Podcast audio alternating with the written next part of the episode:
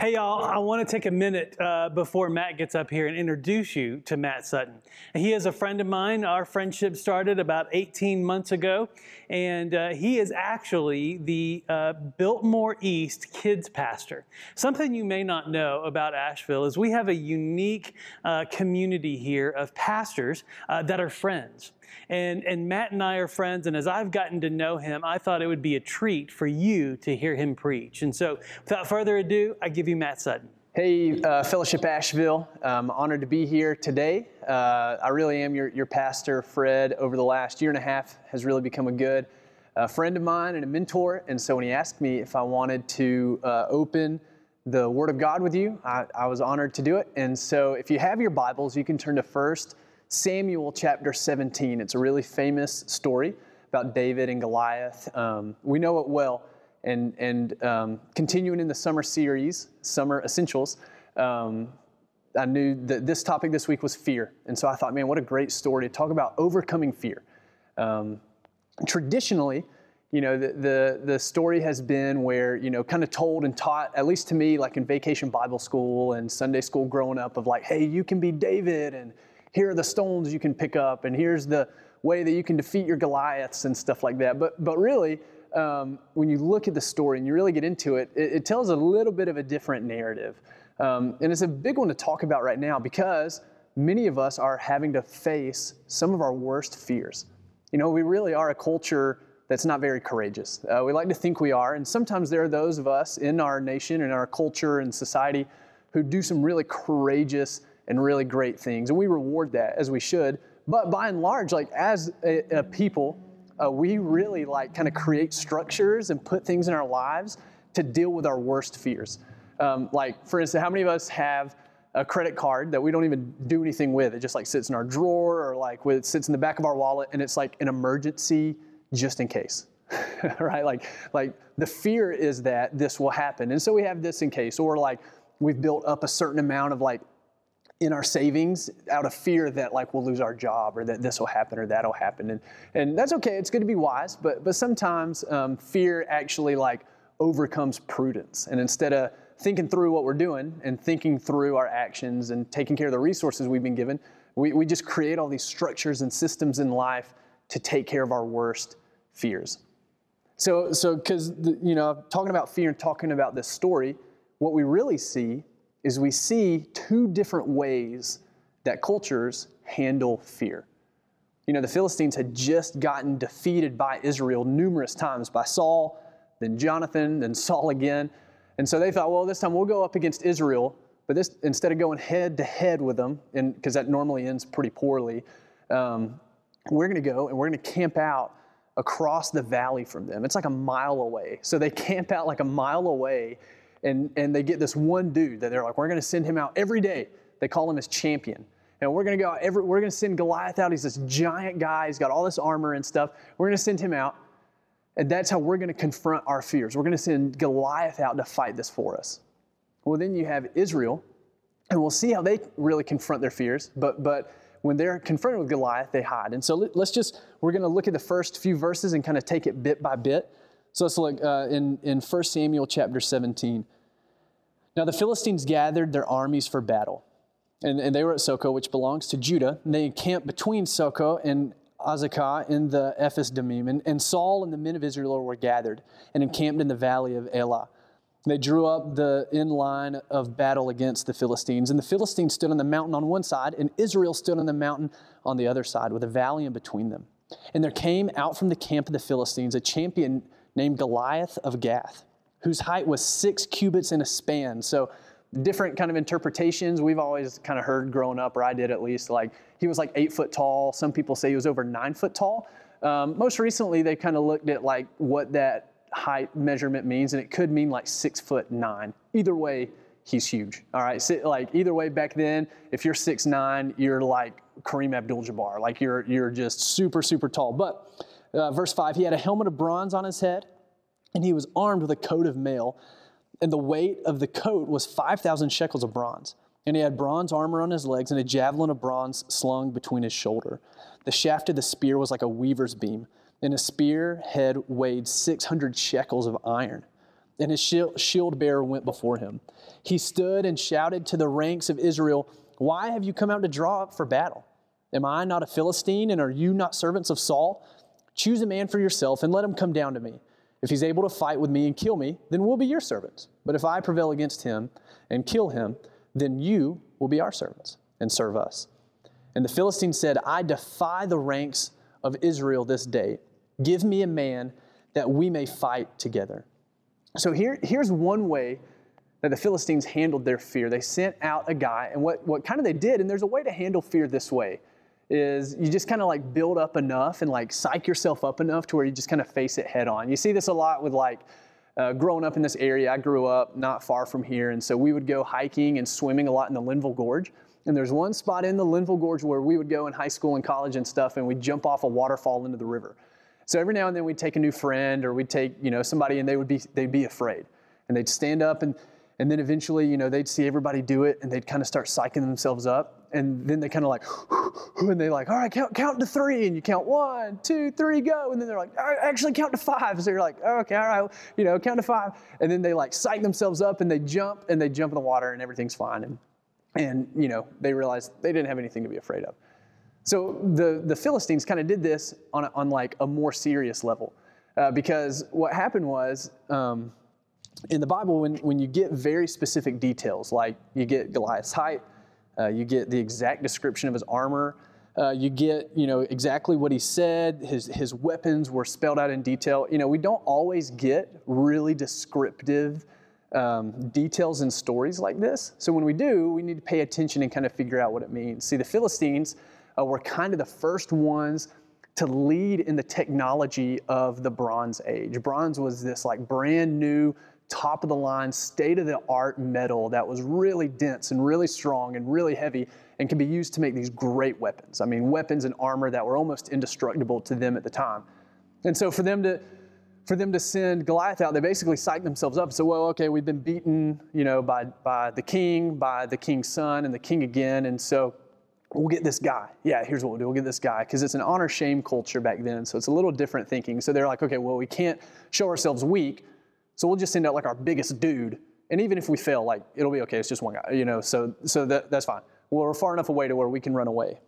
But here's what happened. We, we find out when you really look at this, the first few verses and the way Goliath treated the Israelites, we see a way that fear was playing into the Israelites' lives and in the way their beliefs.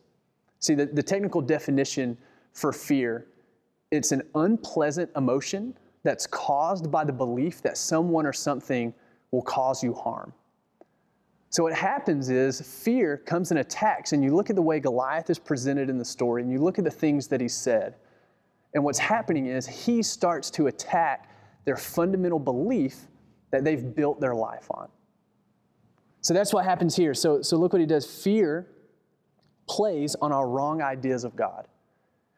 In verse 3, he says, they, it says that the Philistines stood on the mountain on one side and Israel stood on the mountain on the other side, and there was a valley between them. And this is often how people would fight, but it, it stands uh, in, for significance in this story because if you remember, if you, if you look back in your Bibles or forward in your Bibles to, to 2 Kings chapter 20, uh, you see that, that the people around Israel thought that the God was the God of hills, right? They talk about hills a lot in the Bible, like Moses went up on top of a mountain and talked to God there. Elijah went up, and that's where he heard God.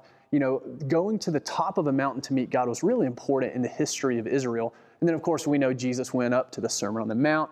He went up to the mountain for the transfiguration. He went up to the mountain to die on the cross. So, so it's a really important thing. So the people around him just thought, oh man, this God meets with people on top of the hills, so we'll get him down in the valley. Like, like we'll get them away from where their God works, and then we'll start attacking them. So they had a wrong idea of God, and they played on that. That's, that's something that fear played into for them. And the second thing that fear does is that, that fears pulls out our idols. See, so when you're Israel and you're sitting there and you see a guy come down who's head and shoulders taller than everyone else, whether he's six foot nine or whether he's nine foot four, whatever different scholars say, he's head and shoulders against everyone else. He's a champion. The word champion literally means the man who stands between. And so, who's the guy so far for Israel, they begged God for, God anointed, put in place, who stood head and shoulders above everyone else and was supposed to be the one who stood in the middle for his people, and that's Saul. See, the people had so idolized the idea of having a king to be like the nations around them, and God gave them what they were looking for. They got a guy who is head and shoulders above the rest, a really physically, like, demanding dude, right? He, the Bible's description of him, that he was handsome and he stood head and shoulders above the rest. So if there's one guy who comes out and he's, and he's tall and he's got full bronze armor on and stuff like that, who's the one dude Israel expected to go meet him? It was Saul. So when Goliath goes out and he calls out Saul, he's resembling Saul in the story, and he confronts their idol. The third thing that fear does to us is that it displays our misplaced trust. So, like I said a minute ago, the, the Philistines were kind of like ahead of the game when it came to armor and it came to weapons and it came to metalworking and stuff like that. So they believed that this dude being totally covered head to toe in bronze he was like indestructible. See, they, they were relying so much on the technology of the day, the advances of culture, where they stood as opposed to the rest of the nations around them. They thought if we put our trust in this guy and we put our trust in the things that we've created with our own hands, then we'll win. That's how we'll handle our fear. But see, fear plays on that because Saul was also had a bronze helmet and coat of mail that he tries to put on David later, if you remember the story. So fear displays our misplaced trust. And then the fourth thing that fear does to confront our core belief is that it distorts our reality. Did you catch what Goliath called the Israelites? He called them servants of Saul. He didn't call them servants of God. He didn't call them servants of the God of Israel. He didn't call them servants of Israel. He called them servants of Saul.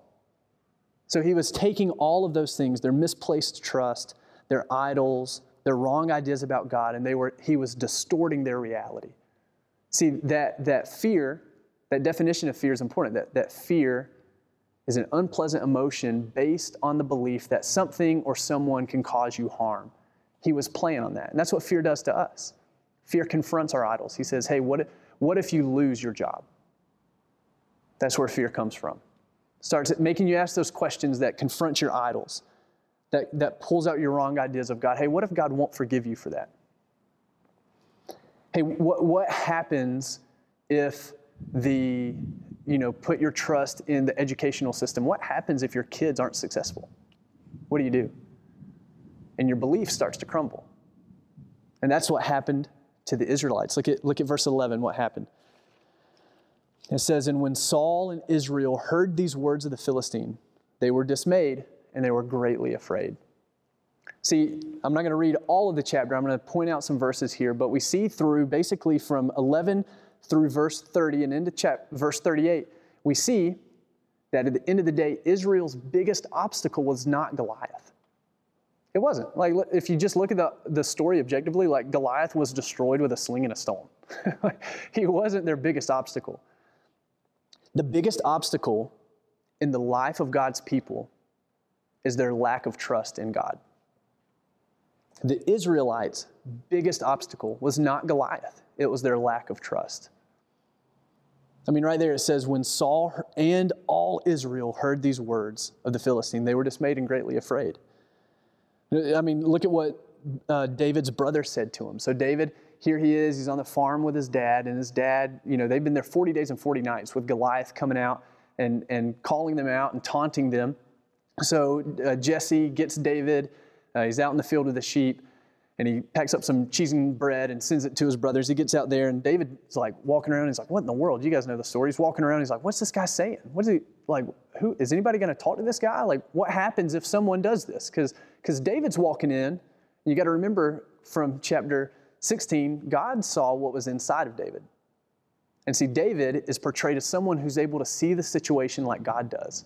Because he walks up and he's like, wait a minute, this is this is the biggest issue? This is what's holding us up? It's just this guy? Like, okay, so the guy who kills him, what does he get?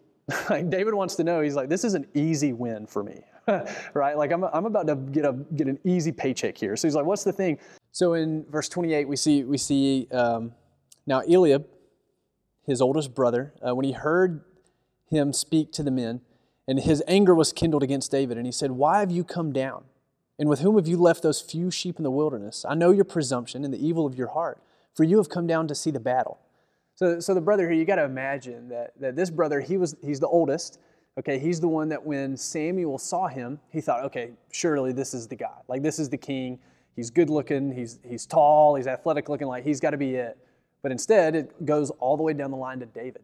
And so when he comes and, and Eliab's like, hey, what are you, man, what are you doing here? Like, when, when he says, like, what, do you do, what did you do with those few sheep? Okay, like, like that is such a cut down. Like, all right, yeah, right, that old preacher anointed you king, whatever. You're not going to rule a nation. You, you just look after a few little sheep. Of course, you know David was faithful with them and stuff, but Eliab, that's just one more way that they showed the, the situation of their heart. I mean, their, their idols were being confronted, uh, their ideas of God were totally wrong, and they were being put on display. Their, their identity was being questioned. And so then, um, man, look at verse 37 and 38. So, so eventually, what David said, he said, "Hey, listen, I, am gonna, I'll fight the guy. Like, I'll go out. I, I, mean, I've killed bears and I've killed lions and stuff. I'll fight him." Word gets back to Saul. So Saul call, calls him into his tent, and David said to Saul, he said, "The Lord who delivered me from the paw of the lion and the paw of the bear will deliver me from the hand of this Philistine." And Saul said, "Go, and the Lord be with you." I mean, that's almost like a sarcastic remark. Like, all right, well, fine. We're like, good luck, kid. Like, better you than me. And then Saul, listen to what Saul did he clothed David with his armor, and he put a helmet of bronze on his head and clothed him with a coat of mail. So that just kind of shows where Paul's heart is in all this. Like he said, Hey, go, Lord be with you. I, I believe you. But hey, also, maybe you should put on this armor. Like, hey, maybe, maybe, maybe, you know, the, the, the doubts crept up in Saul a little bit, and he thought, you know, David, what is that actually going to do it? You know, here comes this little shepherd kid. He's called, you know, the smallest guy. He's not really this, like, physically, like, impressive person. And so Saul, he, he puts his trust back where it's not supposed to be. And, and his fundamental fear had so shaken his belief, that, that belief that it could cause him harm had, had been shaken. That reality that he's based his trust on is now in that technology, that same technology the Philistines were using, in, in the systems and the structures they had created. And so we just see the biggest obstacle, once again, it's not Goliath, it's their lack of trust. And that's the same for us. Those biggest fears that we get confronted with, it no longer becomes an issue of are you actually concerned that you're going to lose your job? It becomes, man, where's my money going to come from? It becomes, it's actually, you boil it down to a question of security. Uh, you say, man, what if my what if my kid, what if he goes off to college and terrible things happen and he becomes this terrible person? No, your, your lack of trust is in the hands of God that holds your kids.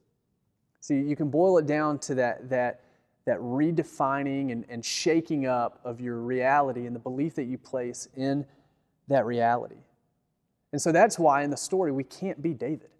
There's no way we can be David. I mean, we need someone.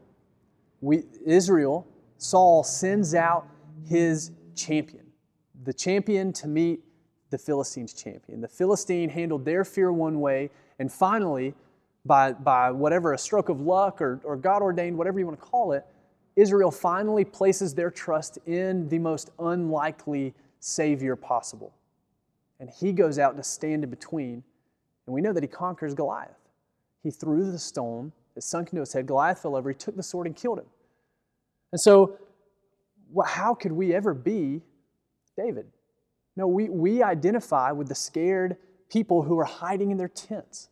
We identify with the people whose belief gets shaken up and our trust in God falls short, and we desperately need someone to, to ride in with provision and destroy our greatest giver of fear, which is sin and death. How could we ever be David when David comes as the obedient son, the one who obeys his father to come and bring provision? He's the faithful shepherd, those sheep he left with the hired hands. He's the champion, the one who came to stand in between the fear and death. He's the one who came victorious without ever picking up a sword. He's the one who was the unexpected representative on our behalf. He's the one who was able to see things the way God does. See, we're not David, Jesus is David. David is a representation of Jesus who comes and is able to understand no, hey, God's got this. I mean, the Bible says that Jesus was the lamb who was slain before the foundations of the world. There was no question in God's mind whenever Peter denied him that his plan was still going to be faithfully brought out. See, Jesus said, God, if there's any other way, let this happen. But it's not my will, it's your will that be done. See, Jesus was the one who was able to come with no armor on. He was the one that was able to come without a sword on his side or a spear in his hand. He came as the good shepherd. He came as the faithful servant. He came and he suffered and he killed death in the most unexpected way. See, he came and he died on a cross for our sins. And then he rose from the grave, conquering sin and death forever. And now we can look to him as our victor. And so we say, okay, well, well the obstacle is, is overcoming my lack of trust. How do I do that? Well, look at how the Israelites respond. It's actually a great response. Verses 52 through 54. And the men of Israel and Judah rose with a shout and pursued the Philistines as far as Gath and the gates of Ekron, so that the wounded Philistines fell on the way. And the people of Israel came back from chasing the Philistines, and they plundered their camp. And David took the head of the Philistine and brought it to Jerusalem, and he put his armor in his tent.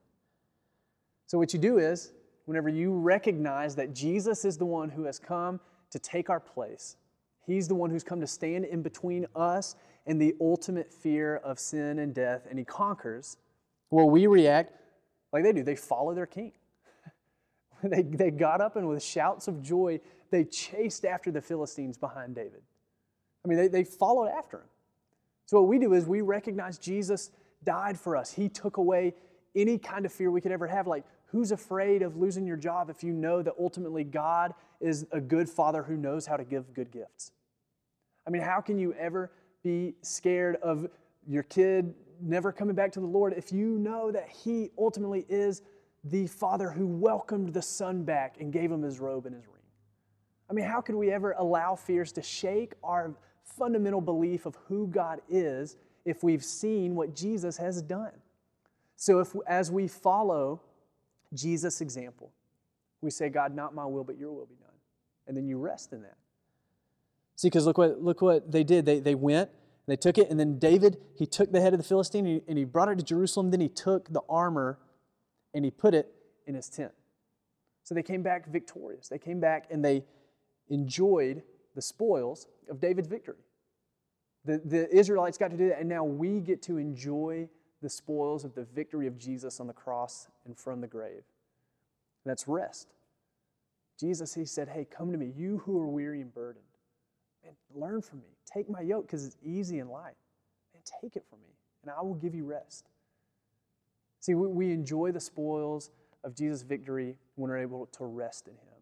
And, so, and you might be saying, like, well, that all sounds well and good, but listen, I don't know how to re- like I don't know how to rest in Jesus. It's one thing to say I believe this stuff, but it's another thing to do it. Well, hey, what, what you do is you start creating some practices in your life to remind yourself of the goodness of God to, to, to reconfirm and solidify your trust in God. And the one easy way to do that is just to get in the Word.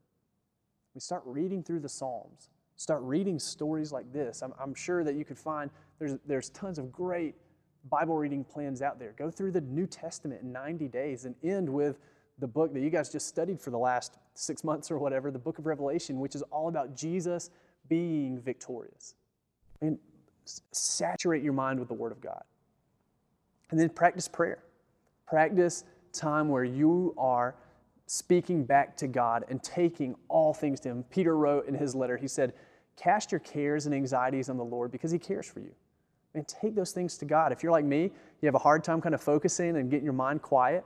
when you're trying to pray and something pops up, say, God, I don't know why that's there, but obviously it's giving me worry. I'm giving it to you because you care for me. Man, make it a habit to take the burdens, take the things that you can't handle, those fears, and just give them to God. Let Him be victorious, and then you just rest in His victory. And take time. One, one thing that we have lost in our culture is the practice of silence and solitude. I mean, there's no better way to rest than to rest, to not do anything. Man, start, start today. Start today. Get alone, get in a room somewhere, whatever. Set a timer for two minutes and just try to think of nothing other than asking God, What are you saying to me? And just listen. Just rest. Rest in the victory that He's given you, rest in the goodness. And so today, maybe, maybe right now is the time. Maybe you've always thought, man, I thought I had to be David. I thought I had to be the one going out and destroying these giants or these fears or whatever it is in life.